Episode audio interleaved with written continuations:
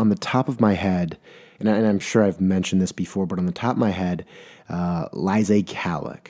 And it's not just a normal cowlick, it, it is a, a, notable cowlick. It is the cowlick that you'll read about in Greek mythology, where where the uh, you know a ship will be sailing, and then all of a sudden there's a whirlpool in the middle of the ocean, and you got to evade that, and it takes a very, very, very skilled sailor to do such.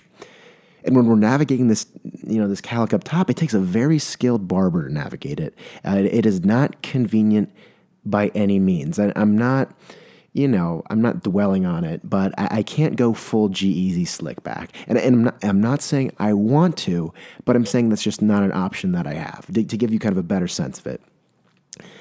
And I thought cowlicks were only on the on kind of like the on your head. I I didn't think cowlicks went towards other parts of the body. I um well, look, we, we live in a time, and I think for the male demographic, where quote unquote self care, it's a very progressive time. You know, I, am I'm touching on the charcoal mask, and maybe it's just myself, um, but you know, facial hair, we're experimenting there, hairstyles, you know, we're doing fun things here and there. We're, we're looking nice, and it's a fantastic period to be in.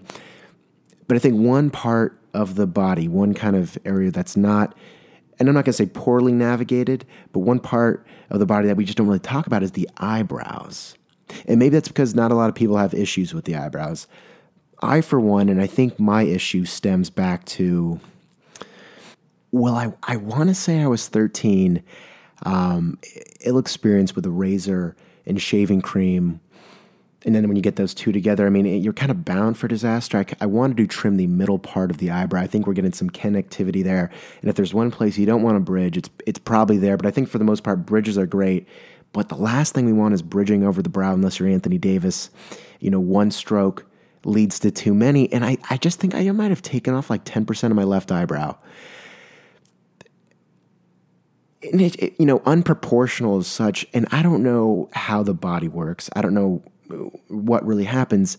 But I think my eyebrow just kind of grew back and it started growing upward. Whereas 90% of the eyebrow, you know, we're, we're going towards the temple. For some reason, this original 10%, it starts shooting towards my forehead. I don't know if it was connecting with the cowlick in the back of my head. I don't know what kind of energy is there. But what it looks like is, you know, 90% of the population kind of just going towards with like a dictatorship and then there's 10% of people they kind of gather together. Maybe they meet underground in the sewers. And then buzz starts getting about you know about a rebellion. And slowly but surely they've amassed 10% of the population. They're going to overthrow something. If that's the case i give myself 15 years before 100% of my eyebrow is literally just going straight up.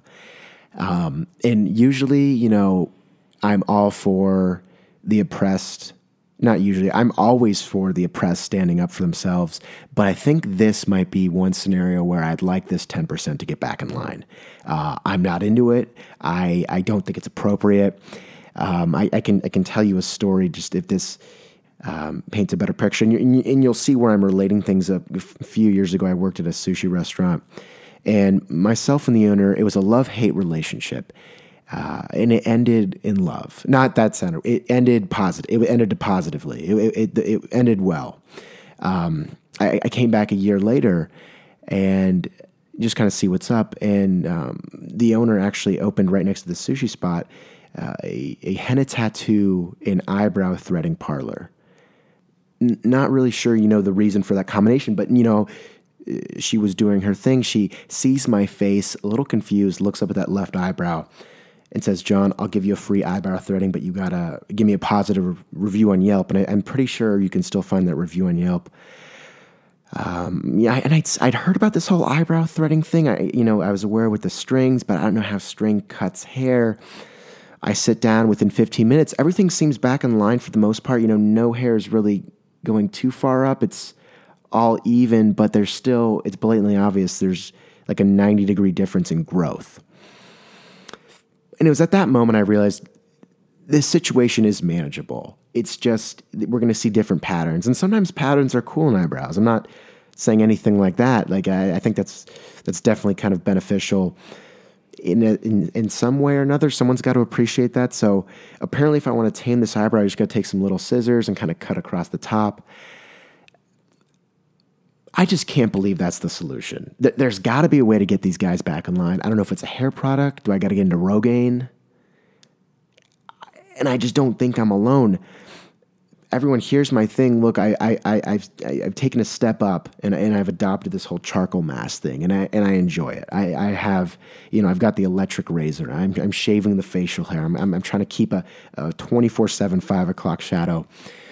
I've shaved my head. I, what else do I have to do? How do I tackle this eyebrow issue? Please, I mean, let me know if you've if if you've gone through a similar dilemma. Um, I'm all ears, honestly.